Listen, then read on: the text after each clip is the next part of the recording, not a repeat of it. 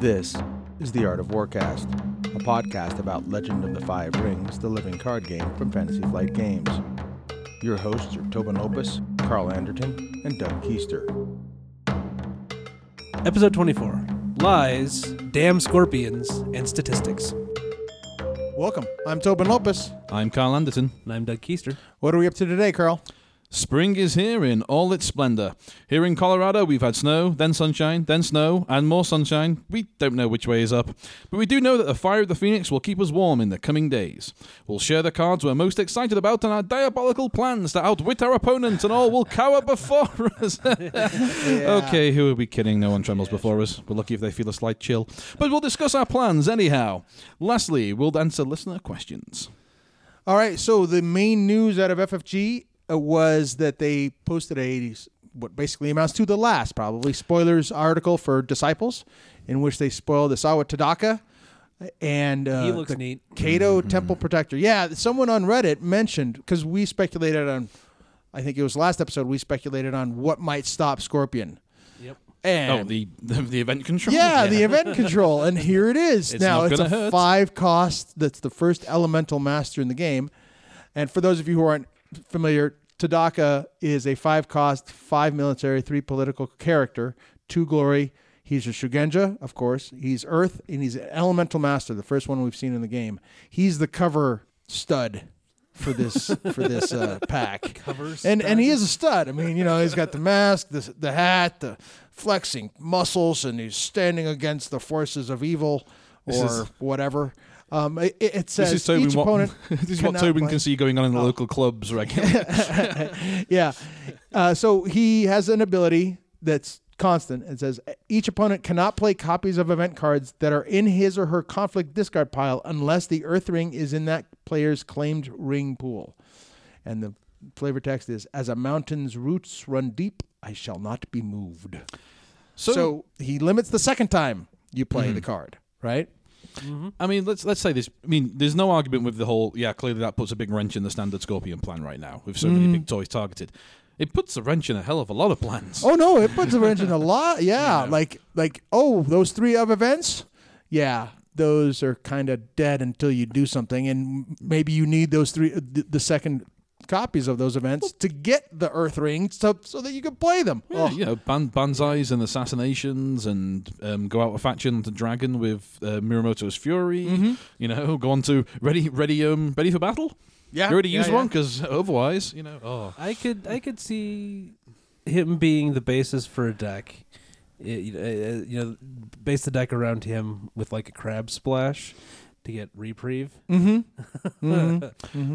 With the amount of Phoenix control stuff like that, and not so much just um, traditional, well, not so much the, the usual L5R control of like manipulating the table, but you could be looking at a bit of a, for the Netrunner people, a headlock deck. Of like, you can't really do anything effective. It's not that I'm winning, it's that you're Yeah, yeah, losing. yeah. That's true. deck, That's you know? true. It's Yep. like I cannot do like Yeah, I do it the first time, and then I can't do it again. Yeah, it's like you, you can't attack there with pacifism, and you Right. can't use that guy, and I'll have that ring, and you know you can't use that ring, and can't play this card. Right, and then there's a card that gets kind of, it's it's a shrine. Yeah, secluded shrine. It's a phoenix holding. Reaction after the conflict phase begins. Choose a ring until the end of the phase. You are considered to have that ring in your claimed ring pool. So if you have that secluded shrine up, I'm like, oh, You Earth! the ring. There we go. I get to play all my cards. Yay! You're like, what the heck? right. And, so you get around it. Oh, totally. So I mean, that's that's also uh, clearly good set design. Is it's not just a flat out Mm-hmm. and I just win, or like I said, or rather, and you just lose. Well, there's getting a character. There are three in a 40 card deck. Let's assume they're playing with full set. Three in a 40 card deck.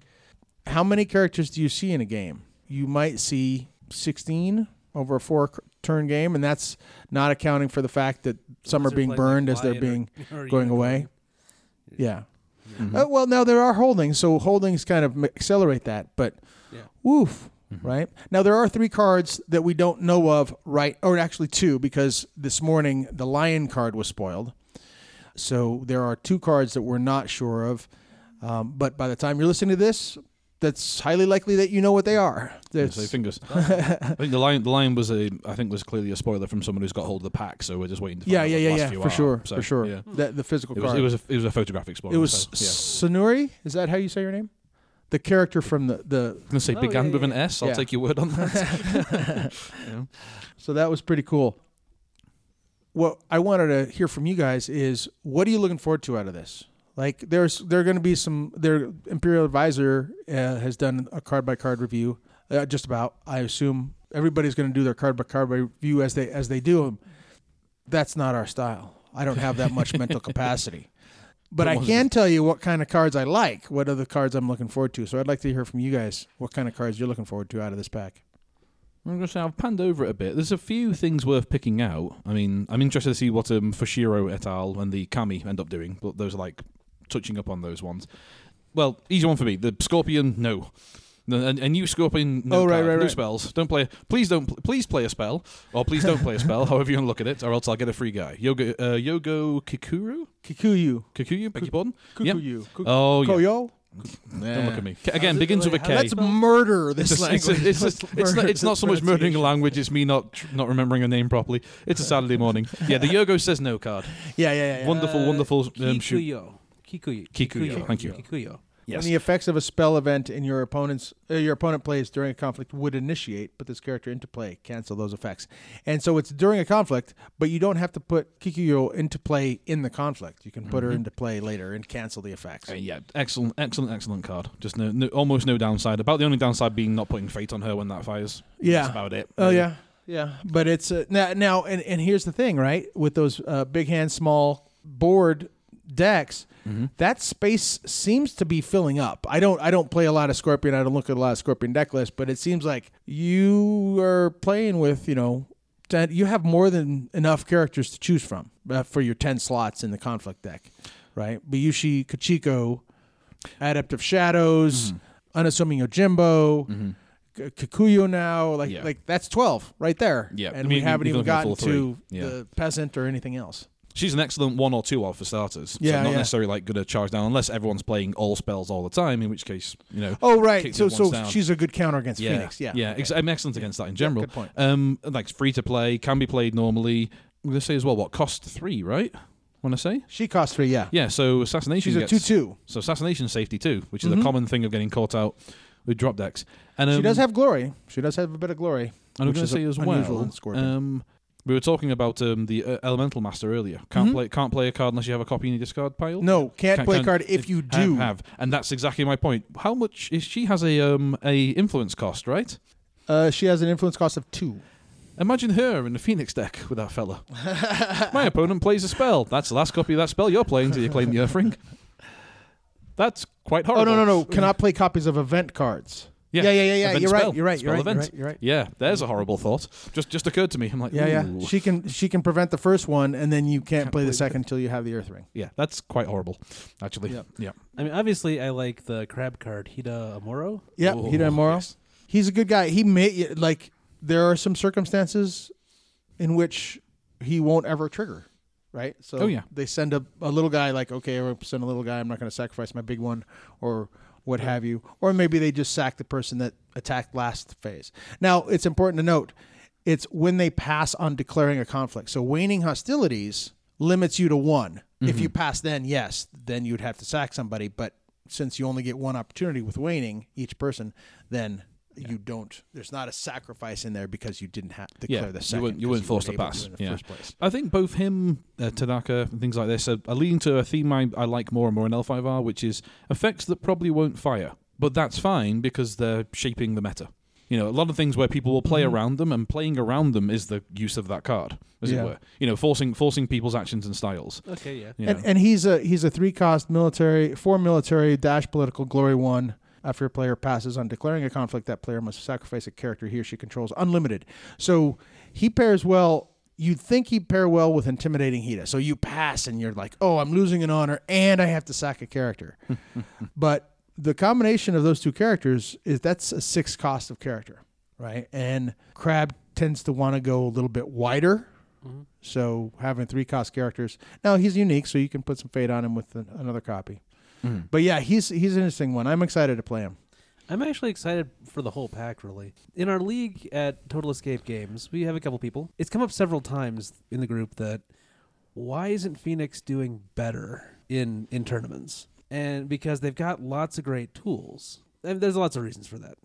I guess the this pack has the possibility of rocketing them up to you know up to the the place where Scorpion is now, based on just the few ca- some of the cards that we've seen.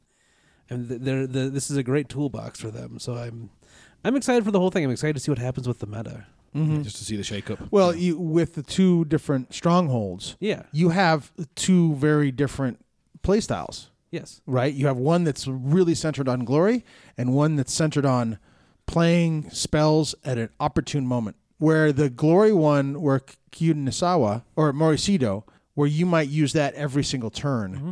There are circumstances where I could see not using Mori Seido every turn, especially the first turn. With Yeah. if you don't play any spells, if you don't get any spells in your opening hand, then you can't recur them.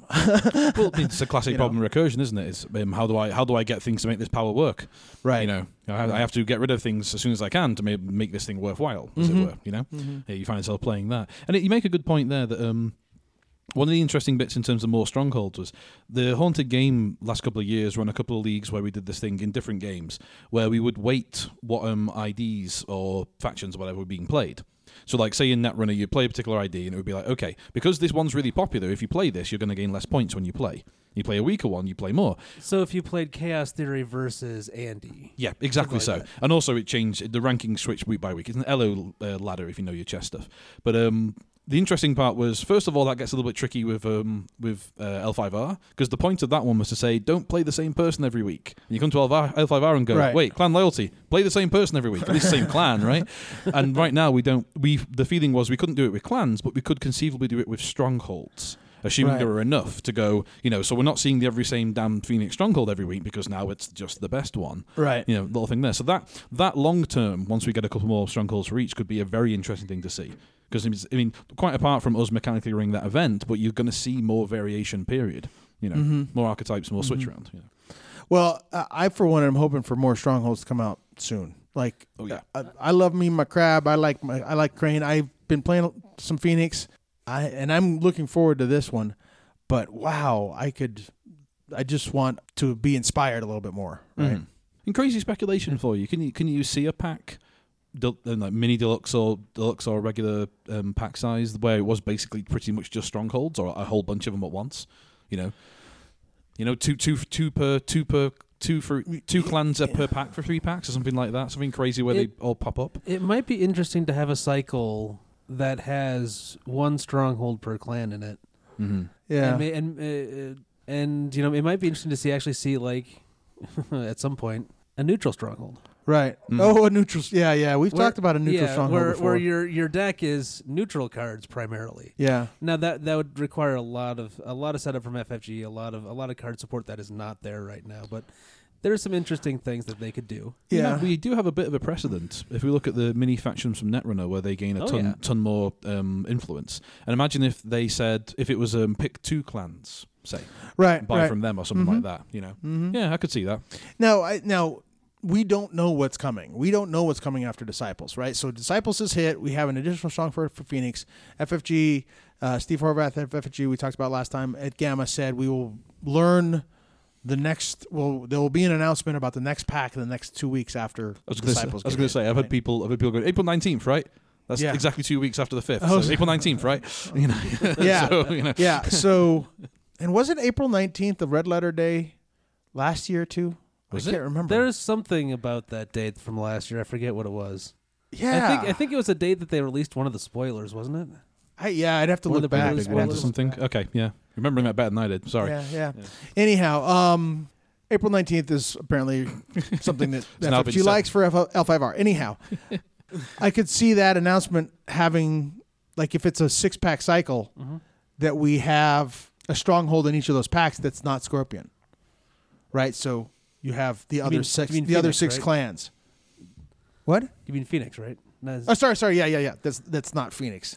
Man a alive. I was going to say it was It's- I'm- Freudian. I'm, looking at it? Good Cardio. morning, I'm- everyone. I'm Freudian, looking Freudian, at Cardo- Freudian Carl, I'm slip, thinking not scorpion. not scorpion, not scorpion. The last few days, I've been saying I said Scorpion instead of Phoenix like four times on Wednesday. Like, get- yeah, what about You're getting, 'cause you're, you're getting it's ready the for the orange switch. versus the red. You're getting ready for the shift that Doug has predicted. Don't Oh worry. my God. there you go.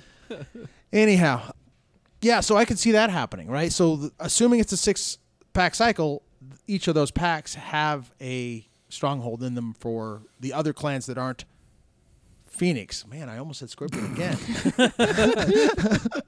It's like it's, Okay. it's, it's it's exactly the same I as think we've got an episode wings title for me no, here. No chitin or claws right, right. or right. tail or stinger, you know, yeah. and less legs. there you go. You are not seeing the And I'm, pre- I'm pretty sure that I'm pretty sure the phoenix can't swim either. So yeah, yeah, true, true. So Why swim when you Uh, can but- fly? there you go. so here's and this is kind of a cop out i realize but i am looking forward to the support of phoenix coming out Now see, i've already assembled a- okay. a couple of car a couple of things uh, a couple of decks on five rings db for crab support of phoenix and lion support of phoenix and these because i i just i, I want to see i want to play in that sandbox Mhm. I mean, Why I is was that a cop yeah. out? Why do you why do you say that's a well cop-out? because that's kind of like a general like or a single card that i'm going to use in 715 Yeah. or you know or whatever decks however many Well, you know, it's um, it's what what you Instead looking of what you one looking forward card. for for Christmas this year? Oh, just Christmas itself. You know, like yes, but and to be fair, I was going to say exactly the same thing, including the cop out comment. So I do think the support is going to be an interesting one. So all right there you go. For once, we're group thinking. Sorry. yeah yeah I, I Well, two of us out- I feel left out not being part of the group on this one. no Uh. the, the the support is really cool i i want to abuse that eight extra influence is basically what i want to do Yeah. I and, see and see, that, that's the thing that there. makes it. I think makes it not a cop out. It's Okay. eight extra Oh, yeah. influence. Come on. All right. Yeah, I mean, we haven't, we haven't, we haven't done this before. We haven't got anyone who's had any variance and influence, so we basically don't know what's going to happen. We Right. certainly have, haven't had anyone have more influence specifically for another clan. So again, are we going to be sick of? Um, oh, hey, it's pacifism again. you know, in about a month it's or so. pacifism on my crisis breaker Hey, Thank it, you it would very be a much. from forged edict. As I said before, Merry Christmas.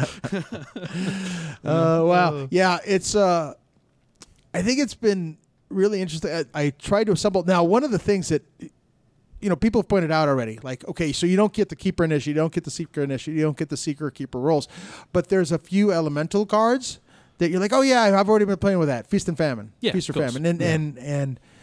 Uh, crisis breaker and crab. Mm-hmm. You're like, oh yeah, okay, that's not an option anymore. Where's my crisis? Why isn't crisis breaker in this list? I'm I'm supporter Phoenix. I need crisis.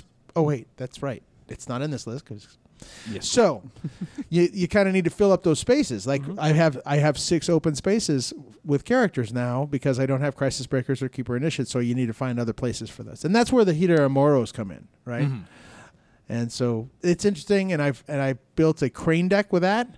Crane deck loves its clarity of is it clarity of purpose? Clarity of Yes, I purpose. was going Yeah. to say that. Yeah. Crane loves its clarity of purpose. Now that's a I think that's a three influence card. So that's ooh, I say clarity of purpose, is something this nice. podcast could do with. Anyway. yeah. but you know, not not bowing as a result of political conflicts and not being able to be bowed.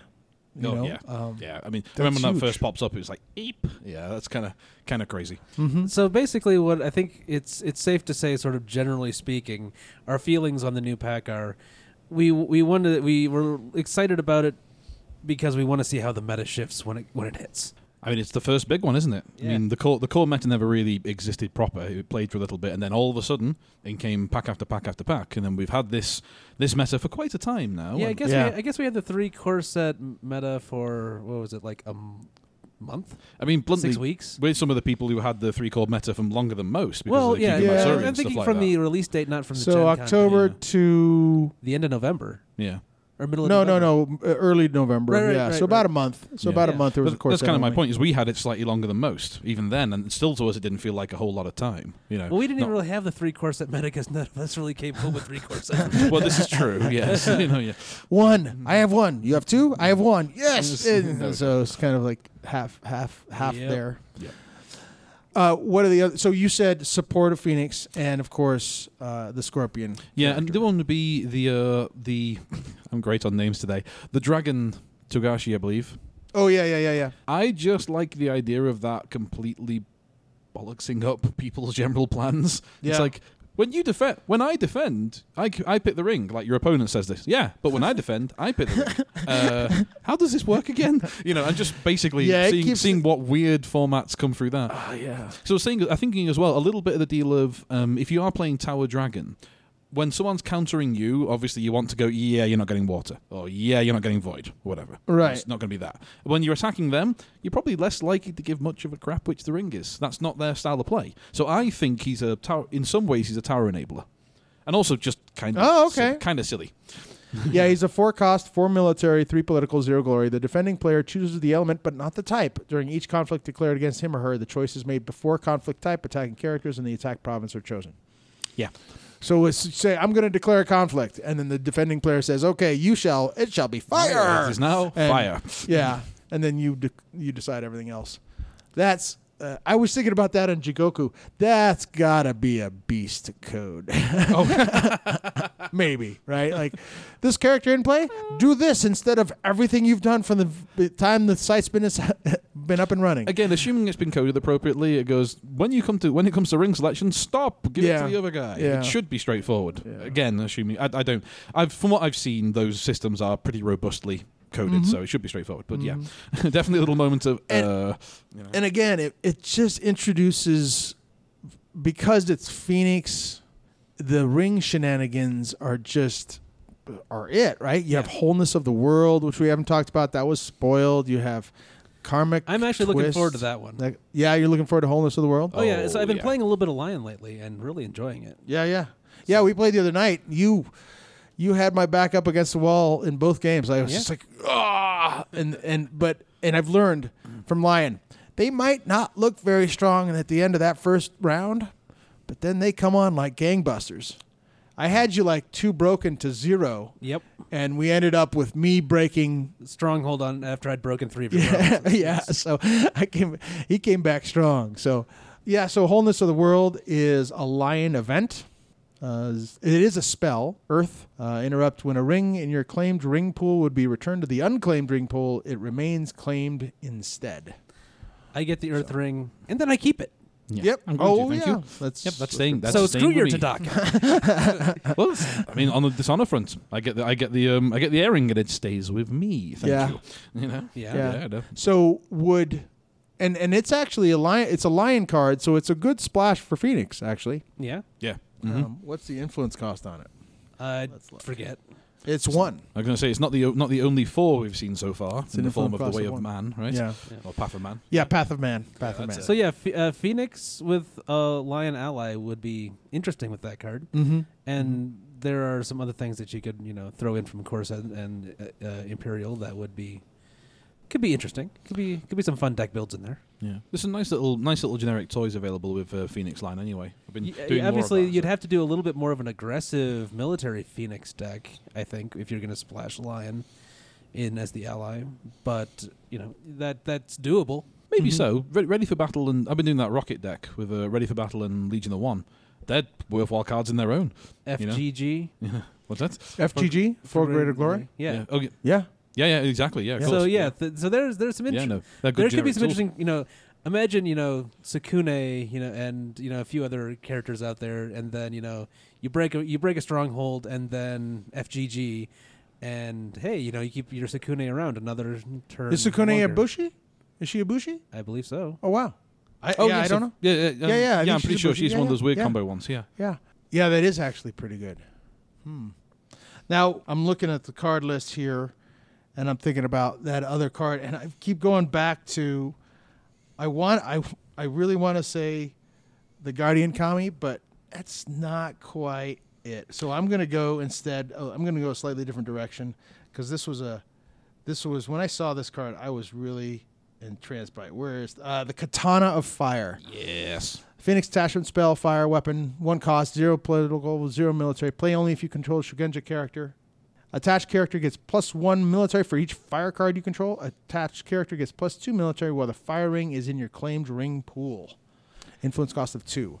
So it's a zero zero attachment that gets nothing, but it, there is actually it's a one zero attachment because it is a fire card in and of itself. So Mhm. it triggers itself, and then you just keep going. That with that that with that Phoenix Lion setup is definitely a good call. I take fire. It Yep. stays with me. Yeah, and, and we then- burn things. And then there is a one. Yeah.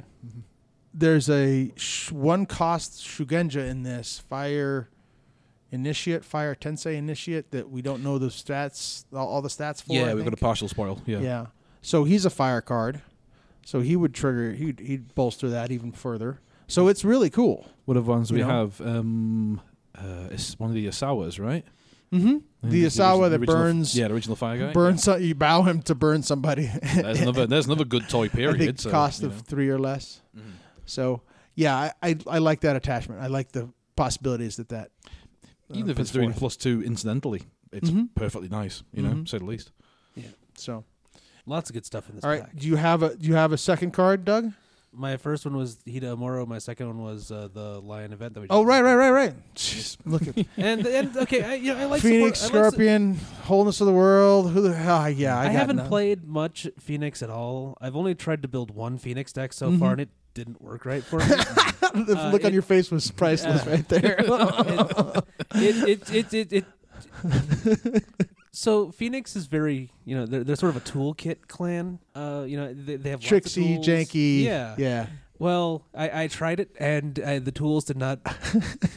it did not transform into you know something that worked. There was no Voltron. Uh, Voltron no. did not assemble. no, Voltron failed to assemble on that one. Um, so I'm looking forward to having some more toys available and seeing, and maybe you know try support of the Phoenix. Try building a, f- a few Phoenix decks. Maybe there's something in there that I could, you know, grasp onto that would give me a good deck build. All right, cool. On the flip side, I look forward to the cafe re- being reswarmed by Phoenix decks because it certainly on the release and the main cycle it was drowning in them. So no Mhm. doubt that will happen all over again. Yeah, yeah. Yeah, so- And we have some. We have a couple of core uh, Phoenix players at Total Escape as well, and they. Uh, it took me a while. I I I had a period there where I did not like playing Phoenix, playing against Phoenix. I didn't. You suck. And it was really sucky. And then I started. and then well, yeah, there's yeah. and um, so what I did was I said, okay, let me play them. Mhm. Let me let me find where they're pretty. Right. And remember, I, I think I mentioned before Oh, yeah. some of you where I'm like, I have my alternative motive, alter, ulterior motives for playing Phoenix. And so that's one of them. Like, I want to find where they're pretty. I mm-hmm. want to find why, you know, people like their pretty birds. And so, I, and as as I did it, it, it was hard. Those first those first few games, like you, Doug, like your experience, those first few games I was like, I don't know what the hell I'm doing. I don't know if this is a good hand or a bad hand. I got nothing. If the display of power was in it, I'm like, I'm keeping that. But otherwise, I couldn't tell you. So for those of you out there who haven't tried Phoenix yet, first off, you should. Uh, but the expect the first few games to be kind of miserable. Yay! Try Phoenix. The Yeah. first couple of games will be miserable for you. Awful, you know. but I, I I've seen it played well, and I've seen I've seen it I've seen Phoenix decks work amazingly well. Yeah. So if you if you can get past that initial suck, Yeah. the, the, and learn and learn the play style, it's it's it seems like it's a worthwhile thing. Yeah, and here's the amazing part. Like, I can be, be sitting across from a Phoenix player and know I'm like, okay, here are his options. Oh crap, I'm in trouble. This is mm-hmm. what he's going to do. This is what he's going to do. This is what he's going to do. So on and so forth. And then I turn around and I'm playing the Phoenix deck, and I can't figure out what to do. Yeah. As the opponent, I without having all the information, I can see a path for him to win. You know how they him or should her to win. respond to you. And but but as the Phoenix player itself, I can't make that happen. It's really a challenge. Yeah. It I, w- I would say I think Phoenix is the big one um, out of almost all the clans I've seen where they're very good at going and hi- hi- you have no really solid option. Right. You know, setting a board state up where you go, oh, everything kind of sucks. Well, yeah. not, not cripplingly, just everything is kind of bad. You know, you What's know. yeah? It's y- y- the the uh, Phoenix opponents sometimes end up with well, what's the best of all my bad options here? Yeah, exactly so. Yeah. Yeah. Not so much a headlock, just as a kind of like mild noogie, as it Well, were. I've had I've had noogie deck. I've had games playing as Phoenix where I've broken two and they they have no characters. I have the, all this stuff, and all of a sudden, like it's they're conceding at the end of turn two, at the mm-hmm. end of round two, and you're like, wow, that was fast. And it might be dishonor, it might be breaks, it might be both.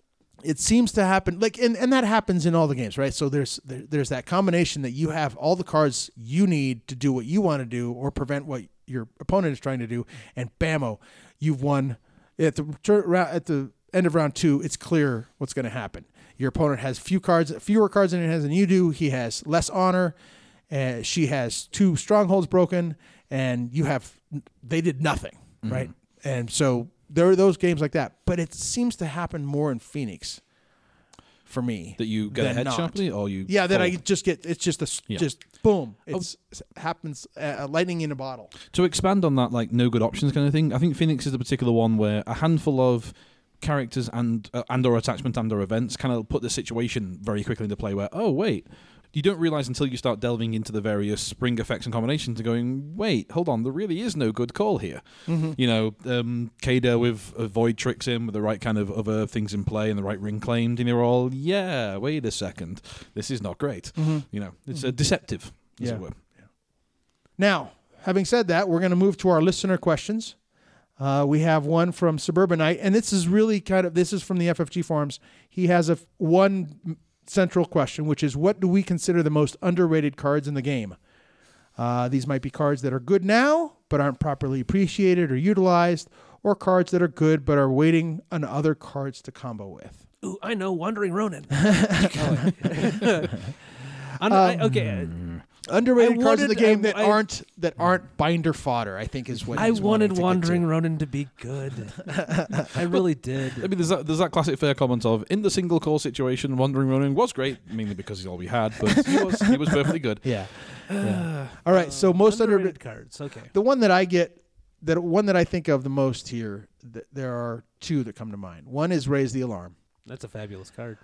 and the another one is Good Omen. And I play, uh, because I play crab, I want to keep people in play, Sure, and I'm sure, not sure. bidding a lot. So I don't get the Good Omen doesn't. I don't see it played by a lot of my opponents. I think I play it more more than my opponents play it. Good Omen is situational. It really is. Well, you have to set up the situation where you can play it, mm-hmm. uh, E- But- exactly. but And it can it can it can be hard to pull off Good Omen. It yeah, really can. yeah, it can, it can. I- but I think that's why it's underrated. I think that it's hard to pull off, but it's possible. It- and then raise the yeah. alarm Sure, can sure. Just be stupid. Don't ever make the mistake of going military on a province with a face down card against crab. uh, the other, like I've I've told stories about this. Like I, I did the first time. I think the first time I did it on Jigoku again, a steadfast witch hunter Oof. right? With plenty of people to sacrifice and ready him again, or ready somebody else. But like three or four days ago, I got it. I had two in my hands. So he declared military against the that province. I pulled it. He hadn't taken an action yet. I pulled a Kisada. So he the Kisada came out for free. Oh God. So then I played it. Play, he's like, uh oh. So he guy. did something. It got canceled. I did something again. Boom, a steadfast witch hunter. So I got 11 points of characters in two cards with raise your alarm. That's now it could have easily turned over a holding, right? Yeah. But uh Just to- total, total, total tangential note. You mentioned Hida Kisada. Favorite thing I saw on Facebook just recently was someone saying playing against their like younger daughter, I think it was. It's like, Dad, this card is useless. Holding pacifism off. Why would I ever want to play this? He's like, Oh no, you play it on your opponent's guys. Next shot is the photo of Hida Kisada with pacifism. like, crap. that's cool. so those are my 2 Mhm. What do you guys think? Well, I'm saying just just to wrap up there. Good Omens is a classic example of card 41. Yeah. Where you go, I, if You there think? wasn't other things, I would take this down card. And I thought the effect is great. and that's why it's underrated, and that's Yeah. why that's, it's right on that edge. that. It needs it needs something else that I don't know, maybe Even benefits. though I played with two of them, some other way of benefit. It sounds kind of dumb, but some other way of benefiting about when fate is put on something, maybe. You know, a, a character that when you put fate in it, something happens. Mhm. Ergo, so it's not just the its utility of helping it along, but also doing something else. That would push it from. Oh, 41 to, maybe, yeah, You know, yeah, something like yeah, that. yeah. Uh, that's why I always find it's like cool, but cool, but there's other things I need to do. It's not proactive. right. You know, um, almost every good event card is like I am doing a thing to. It, yeah, and it doesn't necessarily help him win a conflict Yeah. um, unless you're playing Lion, in which case you would empower Legion of One. That's about it. Yeah, that's Yeah. about the only one I can think of. Yeah, yeah. it's the same. Forty. It's a forty-one card. You go, I would, but you know, there's so it's much 41 cards for you. It's 39 and 40 for me. Uh, underrated cards. Hmm. Okay, there's one for you. For all the times I've tried to make it work and not quite got there, but still think it's in, in the area where it should work, is uh, Mono no I've seen it in a few decks. I've seen. Mhm. I've I've spotted situations counter to say Good Omens, where you say if I could play Good Omens almost all the time, it would be a good card. It would be a card I'd use more. Mono is a card that most of the time is awful, but when it does get its moments, it's astounding. Right. And it just it's nothing is really built or really pushed that I've seen to go like, look, this is the thing I do. I screw with the board state. I mess these people up. You know, we got um we've got is it Fushiro coming up, the Phoenix? Fushicho. Fushicho, sorry. Yeah. There's a horrible thought from one of the Warrior. Yeah. I wipe the board. My Phoenix goes away. No, he doesn't. you know, that's a horrible, horrible thought right there. Yeah. You Yeah. know? Yeah. And that's the kicker is it's not necessarily board wipe, it's conditional board wipe. well, right, because right it only takes it takes this fate off all the characters, right? One fate. Yeah, and the same same place as Good Omens. It's not going to help you win anything this round. Playing it It'll help. turn- It'll help me do something well because you just played a Mono no Aware. Yeah, no. oh god, it's the worst. It's the worst thing to reply to itself with. Yeah, there's there's an underrated card definition for you, right? Yeah. Right. So Uh, oh, there it is. I thought of one. all right, Pilgrimage. pilgrimage. You think I've I've frustrated a lot of folks with pilgrimage on my Wow, holding. okay. But you're the only person I've I've seen playing with it recently. Oh, is that right? Yeah. Oh yeah, I guess shameful display is a th- still a thing, right? Uh, okay, interesting. I mean, it's that's a weird one. Obviously, Scott player ninety percent of the time I'm still running that combo with Seeker Void. Mm-hmm. So and yeah, Mm. pilgrimage. Maybe that maybe that's more of a meta one, but I. Here's where here, here's buy the that. day that that combination breaks up. I know shameful pilgrimage. I think yeah. I think because of the backline and the importance of the backline to Scorpion, I think they'll almost always be a seeker. They necessarily won't necessarily be a keeper, and importance to money. Mhm. I mean, so I think yeah. they'll always be a seeker. But uh, like day comes when I don't want to see a pilgrimage and a shameful on the same. I was going to say, by the way, I did see someone. I forget exactly what they did, but I just remember them hitting hitting shameful, getting dishonored, coming home and going, "I'll ready the guy and go fishing and find pilgrimage for the second. Oh, it's like, oh, like, I got nothing. it's like I'm going home. I also still really want Tears of Amaterasu to be good. Yeah, oh, Yeah. yeah. It seems like getting one fate for every, for each attacking character should be good. yeah. Well, and and there there is that time, right? There is If you're unicorn, it is good. if you're playing against the unicorn. Yeah. Like so here's the thing. This pack I don't think changes changes the meta very much in terms of away from Scorpion. It does it does make Phoenix str- much stronger, of course, right? Well, That's that now we don't know what the future holds, but there's no reason to believe Phoenix won't be stronger. Yeah. But Phoenix is also kind of a towery deck, right? The the builds that we see now, and we may see different ones, but we see a lot of tower high glory characters. Um, whether or not you're playing with Mori Seido or Isawa, or Mori Seido or the new one, like Tadaka? whose whose name I'm forgetting. Yeah, no, no, no, the- no, no, the no. The, the strongholds. Oh, beg your pardon. Whether sorry. you're playing with the spell stronghold or the glory stronghold, the Phoenix characters all have high glory. So you're going to be a little bit bigger. So tears might not, still might not be good. It's only, I- I'm waiting for that time when unicorn becomes strong, and then tears will turn on. The Swarmy, Swarmy, Swarmy deck. Yeah, yeah, I, crank, I crank up my attack by having like five guys in it. Yeah, cool. I'll pay for a character next turn. yeah, Yeah. exactly. It's it's got a lot of potential. It just doesn't work currently very well. and then it'll also the other one that's similar is riot in the streets right yeah. when you have bushi but when you have three bushi there you can exhaust somebody so that's a defensive one uh, so there are a lot, there are some provinces and maybe that's that's probably where it is like i went conflict but provinces there are some provinces that have yet to be used have ne- yet to be fully realized I think a lot That's of a- them yet to be fully realized. Yeah, that's a good one. I think I think province is one of the ones that's probably more static between decks. There's there's a, a definite amount of like here are the best things for this deck for this Well- um, clan. We take those things. right And you don't see them vary as much. Well, that's maybe that's something to do. Uh, if anyone out there is uh, inclined toward gathering information, you know, write a script that goes through and the decks on like Five Rings DB or Bushi Builder, and give stats on what provinces are being used most. What what you know what what's the what are the you know is every deck using Shameful Display? Mhm. Yeah, there you go. Mhm. It's a fair point, isn't it? We- Yeah, and, and and maybe those get turned on. I'm thinking about the the mix between the five elements, right? Yeah. And maybe what we need is a critical mass of provinces, and we're getting one in this deck, but we can only assume we're getting more in future cycles, I packs, like what to- have you, and you get those and you get some key ones, something that isn't void but it acts like shameful display. So you don't play shameful display, you play something else. Exactly. Yeah. You know, You're talking about the moving puzzle of, of, of being restricted to one of each element. The Right. idea being that you don't take a particular one because that slot's being filled by something you have to have. Right. But when that slot's being filled by a different element, now I can take that guy and so on and so Mhm. forth. Yeah, Yeah. so I would, I would like to see four, five, six of each element. You Yeah, 'cause Yeah, oh, right, yeah. and have some wide wide choice there. right now we have three to four, three Yes, at least. roughly. Yeah, I maybe think there's maybe three of four to five. Yeah. Yeah, and some of them are also very much in that straight, like the uh, the fortified position and things like that. They're very like, um, this is very straightforward. Here we are. This is all we do. Right, You right, know, right. straight right. straight bonuses in particular circumstance, which is tough to pick, versus much higher utility, much more broad effect Right. cards. So Right. you know, like pilgrimage, public forum, stuff like that. Mhm. And and some of them are role specific or Mhm. element specific. So Mhm. that hampers them a little bit too. You that's why you don't see so many of those. yeah, again, again, part of that puzzle there. Yeah. Yeah. All right, thank you, Suburban Knight, for those questions. Ho- hopefully those. I have one more got- that I'd like oh, to. okay, all right. Uh-oh. That- that just Uh-oh. popped into my head. What about along the river of gold? I actually see that played. I was I- say, yeah, remind me I what that, that does to make the point Uh, of the underrated Water role card. only. Uh, it's it's uh, got the river uh, trait. Action during a conflict at a water province. Choose a participating character. Switch that character's base military and political skill until the end of the count. That's right. It's the uh, Bayushi uh, effect. Yes, that's Yeah, the trick yeah, of swapping yeah. the space stats. Right, Unico. Yes. Okay. Uh, yeah.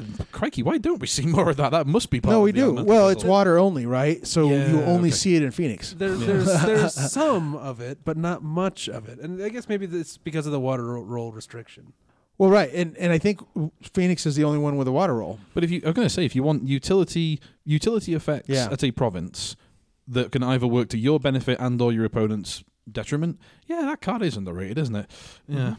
Yeah, and, and it and it works at any so there or your opponent's water province. At a water province. that Yeah, at a water Oh, province. yeah, yeah, yeah, so so as long as it's up, you can use it. Oh, rally to the cause! I'm going to switch this person's thing. Phoenix keeper of water. So, yes, Ouch. Phoenix is Shame. keeper of water. Because if they were seeker, that that ability gets yeah, even Phoenix sillier. keeper of water, and there is no seeker of water right now. Yeah, and if there Interesting. if Seeker of Water does turn on, Oh, guess what's going in it? Yeah, A yeah. Water province and along the river of gold. that kind of thing. Yeah. so Oh my words. It's, uh, yeah, I just hadn't really encountered it much. The Phoenix style, the, the, that Phoenix style of play hasn't been going on at the cafe. So I was like, yeah, it's like I know that card, but what does it do again? You know, which is probably the good side of an under, underrated card. Where I'm all, wait, what? yep. I know the name of the card. It's a thing. Uh, yeah. Now, Source Scale One off of Reddit asks who in the Art of Warcast group has the best hair. Let's see. Should we, should, we, um, should, we, should we settle this? Should we settle? Okay, so there's a reason why we podcast and not video. I, no, see, I was going to be polite. I was going to say let's let's just do the typical um, uh, uh, me- freeway Mexican standoff thing. If we all go one, two, three, and point to the other person we think has the best, and call, call it that way. You know? Uh, You know? I we all have the great most. faces. We all have great faces for radio. Uh, yeah, uh, it's a match. I think I do. I don't think any of us have really good hair because it's early in the morning on a Saturday, and Tobin looks like he just rolled out of bed. Well, I'm going to say mine, mine is hey, I went for my walk this morning. Mine is mostly about to go away. I'm due for the regular like month or so shearing tomorrow. Oh, so okay, all right. definitely in the um, overlong state. I usually have a beard or a goatee. I've been wearing a goatee and a mustache for the last like ten years, and Yeah. I just shave my beard, and so that's Yeah. part of my hair. But I have a good hairstyle. I, I have- part, I- I parted on the right. I have a I have a perma perma. I guess what calls a skater skater goatee with a soul patch. All right. Apart so- from about a year when I had a mountain man beard, and Yeah. that took way too little effort. I'll tell you right now. all right, and that's a good ending to that conversation. There you go. All right. go. So uh, on to the L5R related question from Source Scale One. If you could have any card from the L5R LCG, what would it be? If you could be, Be. any card in the L5R LCG, what would it be? Hmm. Now I like I like the if you could be what would it be? Not who would it be. So we can, we can get like, um, would you would you be pacifist? Good omen. You know, yeah. Would you be good be a? That's a happy, that's a happy frog on that own thing there. No, you know, no, it's a happy pretty frog. Yeah. You know, yeah. No. Um. I'd be assassination. You know, you go, you know. Wow. that that's a scorpion player through and through right yeah, yeah, there. yeah. Just as a thought. Scorpion player through and through. At uh, times I have felt like a fate worse than death. Let's be fair. you know, If I could be a card, you know, yeah. that's a weird This but is, fun question. this is sounding like the um, this is sounding like the song title from L5R the musical. By the way, if I could be a card, I would be that. exactly. Thank you. You're in there. You know, I have a musicals Uh, background. Sorry. you know. You know, I'll, I'll, I'll, I'll- run with a run with a standard run. I'll be along the r- river of gold. Everyone's forgotten about me, but I get to screw everyone when I turn up. I get to switch Okay. things around at my will. You know, Ah, I got it. Just because you said so.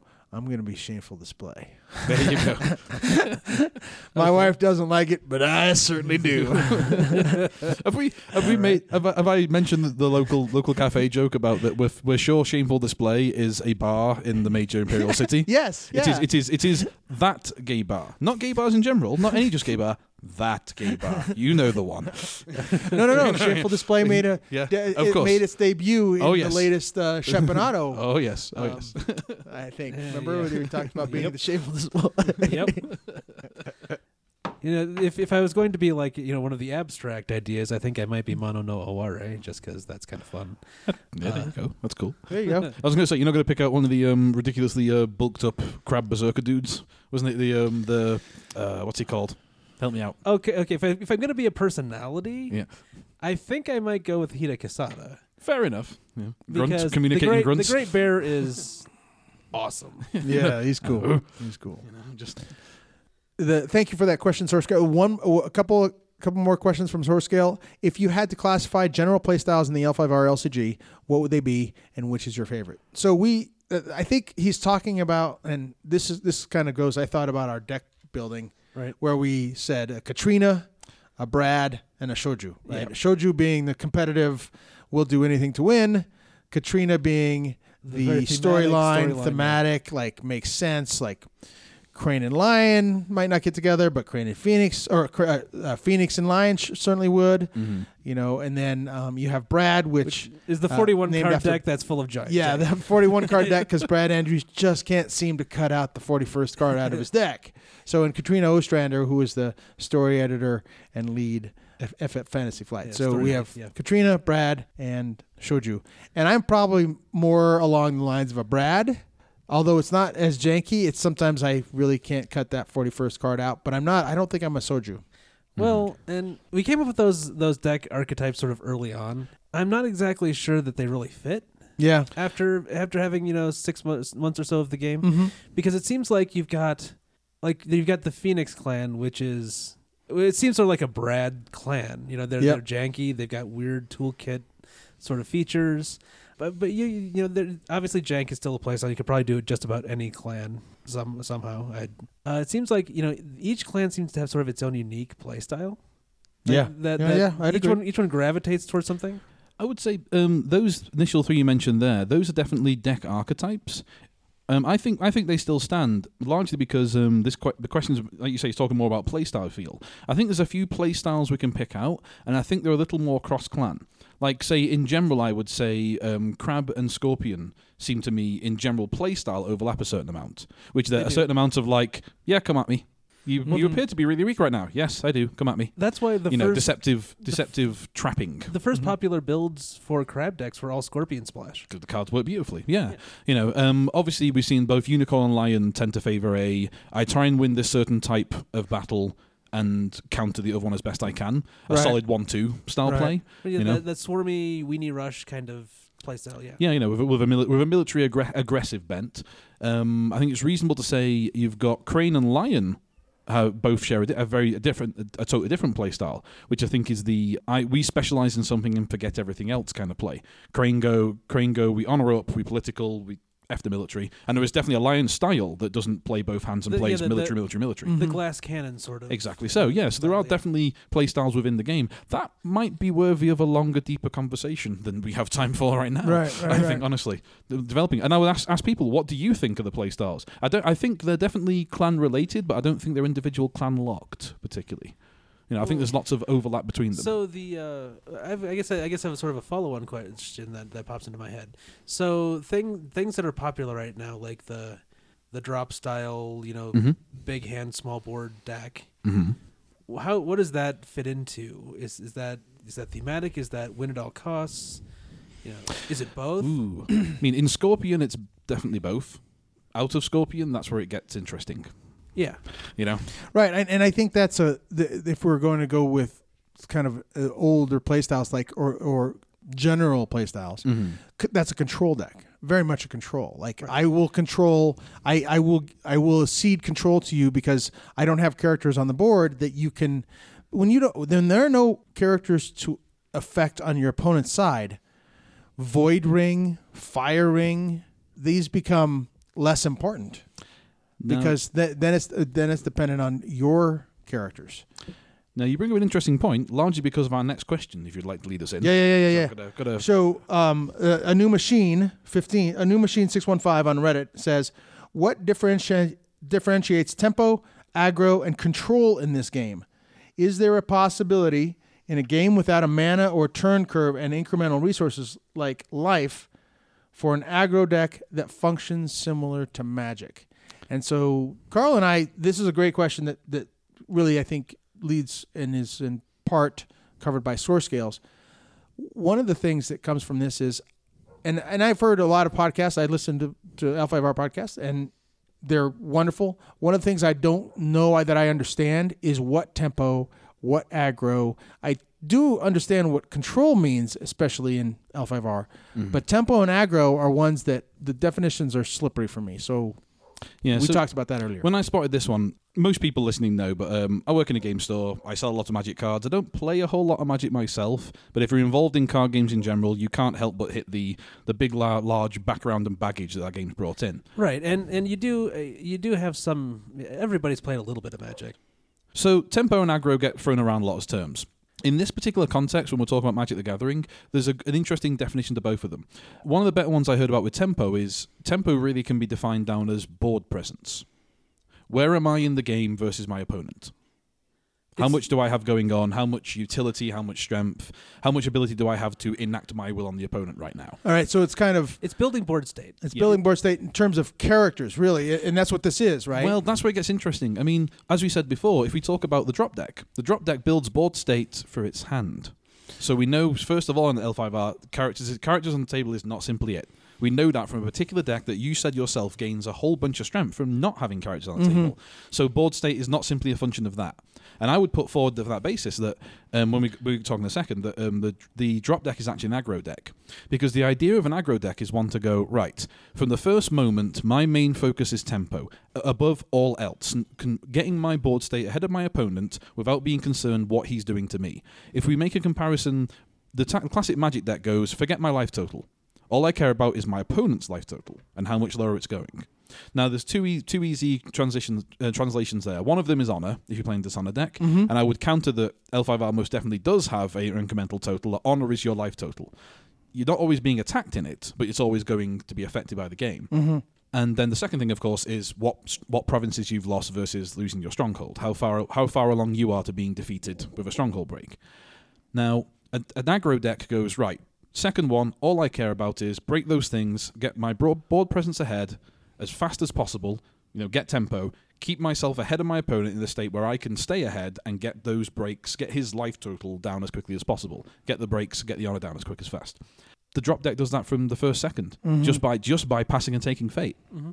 So I'd say there are there's more to look at in here and talk about those, but I'd say that's one of the aggro style decks. And and so what I what I'm thinking of is board state should include when we're talking about L5R not hmm. only the characters you have in play, but the fate in your fate pool. Yeah, without any Because doubt. that's potential characters in play, right? That represents potential characters in play and the potential for you to play cards out of your hand. Mm-hmm. When you see, when you look across and see zeros, you're like, I know your options are limited. Yeah. And to refer back to something else in the question, there's a concept in Magic of mana curve. The idea that in a turn, all turns being equal as they should be, the amount of resources available to each side should curve upwards, versus and should curve upwards versus what it costs me to attack my opponent. An aggro deck again will play cheap cards, so it doesn't have to play much mana, so it can get that tempo and get that curve up. Mm-hmm. L5R has basically a curve that's entirely under your control. You don't have to draw a card for it. As we said, you can just pass, Mhm. save money. But also, you can play out cards and abilities in a certain way to go, no, I'm going to keep myself, I'm going to mean that next turn, my fate overall is growing. Not just by the seven that everyone else is getting, getting but it's growing versus my opponent. Those So- are all There- implicit there's, So- there's the a better example of, of, of games that do curves, though. Have either of you ever played the Versus system? A little bit. Either version of it? That's something where the whole deck is built. you- You're building your decks on. I have so many one drops that I can get out early on. Then I've got my two drops, my three drops, my four drops, and you're looking to get a one drop out first turn, two drop out second turn, three drop out third turn, that sort of thing. And yeah, classical curve, yeah. Yeah, so that's that's the classic curve style of, of play, and you don't really necessarily get that in L5R Mhm. because the the, the, the so it seems like it, it feels like a little more random to me about what's going what's what you're going to see in your flop because you're only seeing four di- dynasty cards a turn. Yeah, no, you're making a fair point that um, because you start with, with um, an upfront uh, income in L5R, you can just go, I'm going to. Um, I can play Hida Kisada uh, first turn turn, one. if I yeah, I'm going to break the curve because the idea in a, in a curve style game like Magic and, and Versus is you can only play a cheap card. Your only choice is to play a cheap card turn one. Oh, okay. It isn't Yeah. possible to play a larger one. So that's a fair point there. So that does play out against it, uh, against that somewhat. Yeah, but the idea being that, um, as we said there, those those drop style decks allow themselves to basically either play to make the choice on what to play out of hand in those points because they, they can beat aggro because they can because the advantage of backing off and going what's the board state right now? I can see the whole I can see what the actual board presence is versus my opponent. I can see his characters I can see he's got X cards in hand. What he can't see is how much money I have and whether or not I'm going to start a curve play low characters build up or I'm going to hit big kachikos from hand Right, etc right. Okay, so so there's aggro deck. We we've we've Yeah. established what aggro and L5R means. Like Yeah. you really don't care about yours. You don't really care about defense. So straight in there now tempo I would to I- me Okay, go ahead. would mean something like you're you're setting up your board state and looking for an opportunity for a Um, wave. So it's a little bit defensive. It's a little well bit it's a w- it's interesting one opportunistic. This this is one of those weird ones because people talk about tempo decks. Every deck is a tempo deck. Um, tempo is a concept in the game rather than the deck style. You know what I'm saying? That's the way I put Well, it. Okay. uh, if you want to Yeah. look for a tempo style of play, I would look to Lion. Now think about the games that we had on Wednesday night. Those two games. So my, with my Lion deck, I was putting out new characters every turn. I was looking for ways to win, uh, win conflicts, look for a break, but I was trying to keep kind of keep the pressure on, keep putting things out, keep you know moving against you. And so I had to keep, you know, playing cards, playing cards, playing cards at, at a certain level and bringing out new characters and, and spending fate in certain ways. I never I, I never got a huge pool of fate that game. So I, I had a, I was consistently spending, consistently looking for more characters to try and win conflict, win conflict, get the stronghold break. Yeah, a good, a good a good way to look at that is it's a high tempo deck using using the fact that you're ahead in board state to pressure your opponent, which is not necessarily the same as being aggro. Because uh, in your particular case, you are most definitely defending, you're countering your Yes. opponent's attacks, you're wor- you're interacting a little bit more. One of the reasonable problems in a card game about an aggro deck is it's less interactive, and there's no argument that the Mhm. drop decks are less interactive. That's Mhm. why they're winning. Right. As always, always we know, one of the best ways to break a card game is to force your opponent, put your opponent in a state where he can't respond. And that's what aggro's trying to do. Aggro's trying to go, Right. I am going too fast for you. Try Right. to turn it into a game of solitaire, basically. Yeah, exactly. So I guess, to, so- okay. sorry, to kind of, sorry, to kind of like half summarize up, I think you're quite right. Uh, I think they definitely exist and they're not miles out. I would mention as well, one last little thing to think of in terms of board state is honor. Honor is a way of losing, Mhm. and where your honor is versus your opponent is a massive component of board state. right. You've all played decks where then when they drop to f- six or five honor, and you go, "Oh, hey, this game just changed. How I Mhm. can Oh, play." yeah. And then finally, the rings. Which rings are likely to affect you? Which your opponent is likely to go for? Which they've already claimed? You know, which has been used for the turn. I mean, we have a built-in piece of board presence, the Imperial Favor. right. Just the nature of the favor itself is flat out a piece of board presence. Is how is how how the game's going, what your opponent Mhm. can achieve, what you can't do. You know. Mhm. All right, cool. So this is my moment because I'm largely the editor of this, or I am. I'm not largely. I am the editor for this podcast. So I'm going to take a moment to get on a soapbox here. so many of you know if you've been listening a long time, I am a professor at at a university, and my one of my expertises is in research methods, and particularly applied quantitative research methods. You're, you're, what you can't see right now is Tobin just put on a smoking jacket. He's holding a pipe in his hand. Yeah, my, patches, patches on the elbows. my well, I got patches on my elbows. There see? you go, right? I'm, I'm wearing my CSU my CSU uh, sweatshirt with patches on the elbows.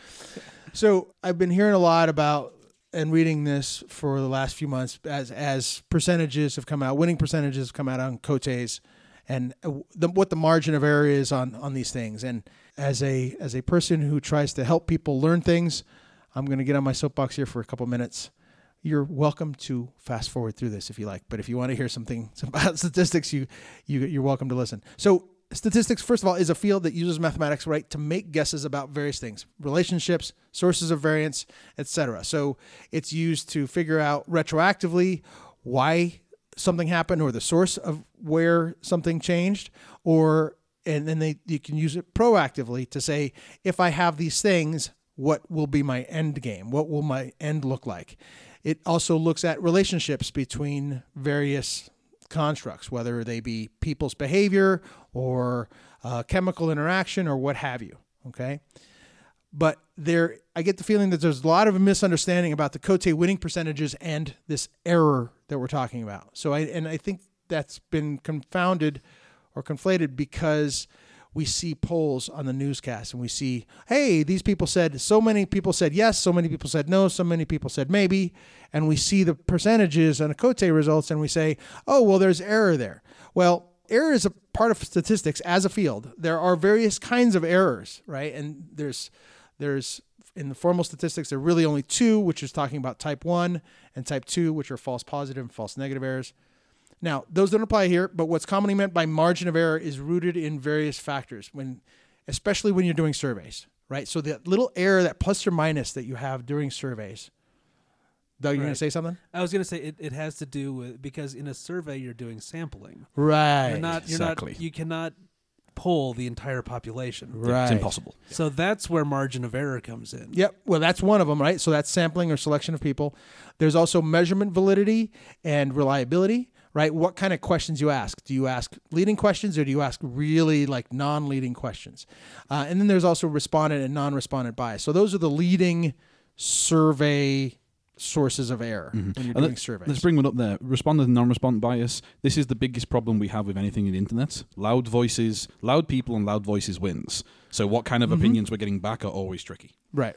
Yeah, there's that silent, you know, e- major- majority that never says anything. So none of those things apply to win percentages that are presented as part of a Kotei results series. Okay.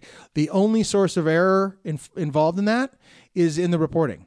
So if you have somebody report that they won when they lost or lost when they won, that's that's what it is. Now even that's limited because even if you have 200 people, you have 100 games per round, and let's say it's a Kotei, so it's we're just going to say three rounds, 100 games for those three rounds, no one drops. That's 300 games right? The greatest mistakes, the greatest cha- the, the greatest errors will come when the least played clan reports an error. So let's say Unicorn says, "Hey, there's 10 people playing Unicorn in the 200 people." Which isn't, which is about right, right? Like I, I from memory, I'm like, yeah, it was really low numbers for unicorn players. Much to Jason Wallace's chagrin. Yes. So if you have 10 people playing uni- Unicorn and they're not playing each other, you have 15 games where unicorns are being played per round. So if one game report is incorrect, it'll impact the number by their winning percentage by seven points, right? So they'll be down or up seven points depending. But that's only the unicorn win percentage, uh, not who actually beat them, right? It'll be who who if they reported a win, that'll impact theirs. But if let's say they beat a scorpion, there's a f- more scorpion players, so that one game report loss won't impact the scorpion percentages too much. So but here's here it is. Too long didn't read, too long didn't listen. My point here is that while there might be a reporting error that causes the numbers to be wrong, it's not an error based on process. There is no margin of error in reporting percentages. That we're not trying to take those percentages and and use them as a sample of things out in the real like for the full population. The percentages of the statistics of the winning clans in a Kotei, that's what they are. They're not statistics, it's percentages. Well, here's And in this case, they're being they're not being compared to any larger group or population, and the winning and the losing rates are what they are for that Kotei. You can try to generalize, and that's fine, but those percentages are what they are for that Kotei. Yeah, extrapolation is always a fun a fun game, but If you take the win results from Koteis and try to extrapolate that to the entire L5R community, then margin of error comes into play because then these the Kotei results become a, a sample of the larger community of players. Mhm. yeah, and you, you hit up on the various points. Like um, from the Kotei itself, you assume you assume within a reasonable percentage that all knowledge is perfect. You polled everyone in that res- in that in that event and got numbers which are accurate, barring a certain amount of possible reporting physical error. Yeah, there's no variance there as such. There's simply the fact that something went wrong. Secondly, there's no opinion. People won or they didn't. There's no worries Right. about how about the reliability of information of whether or not bias came in anything like that. None of these things happen. As Doug says, the moment you take it outside, those things creep in. Right. I mean, we're sitting here, we sit here and as a podcast purposely put out um, bias information. We have opinions. That's how it works. We ask about things. We can't avoid that, you know. Mhm. But this is not happening in the numbers from those Koteis. Right. You can take it wherever you want from there, but the Koteis are as they are. So when you see, you know, 55% win percentage for a certain clan, and you see another clan has a 52 percent point win percentage, that's what they are. There's no margin of error here. There's not. They're not effectively the same. They are different. One has 52. One has 55. Even if it were to aggregate all the results of all the Koteis, you're still got you still are looking at 100% sample size. Mhm. You're sampling the entire pool of available ava- available respondents, so Right. there is no margin of error. Right. Other than the reporting one. Right. Yeah, of course. And that's not a. That's not considered a margin of error. That's just the data. That's just the data error. Mhm. And there we are. That was it. That's I got it off my chest. Woo! No, I mean the, the moment I hadn't feel seen better. Feel good. I hadn't seen this write up or anything beforehand, but as soon as you got in, I'm like, I see where he's going. okay, I get this now. Yeah. All right, folks, we are having a Disciples event at Total Escape Games in uh, a week on April 7th. We, I, I'm, I'm jazzed. I've been playing some L5R on Jigoku, and I've been having some really amazing moments. And I think uh, this game is just set to get even better. Yes, we've. This has been a dry period for the last. I'd say for the last six, eight weeks. It's been a dry period after we all kind of recovered from the holidays in the six and six.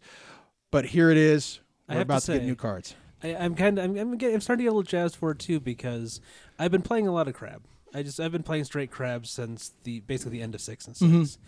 And so this week was the, my, was the first time pulling out lion in a long time. Yeah, and you played it well. Oh, and it you felt played it well. It I- felt good. The change felt good. yeah. I, I might actually bring a lion deck to Yellow the, uh, cards. I might I might bring that to the uh, the event. I don't know. Cool. Lion with Phoenix support. Ooh, Yeah. maybe. No, I'm I'm I am half planning to be there. I'm going to see what what um enthusiasm I can rustle up at the cafe end. But we the arrival of the packet is a weird time in the week for that because most of the most of the play will probably be happening the week after All right. because it hits Thursdays. But yeah, we'll we'll see. Yeah, yeah, yeah. Fingers crossed. If you would like to join the discussion, have ideas for future episodes, feedback, or questions, you can contact us at artofwarcast at gmail.com, via Twitter at artofwarcast, via Facebook, or leave a comment in the episode's comments section. Please review us on iTunes.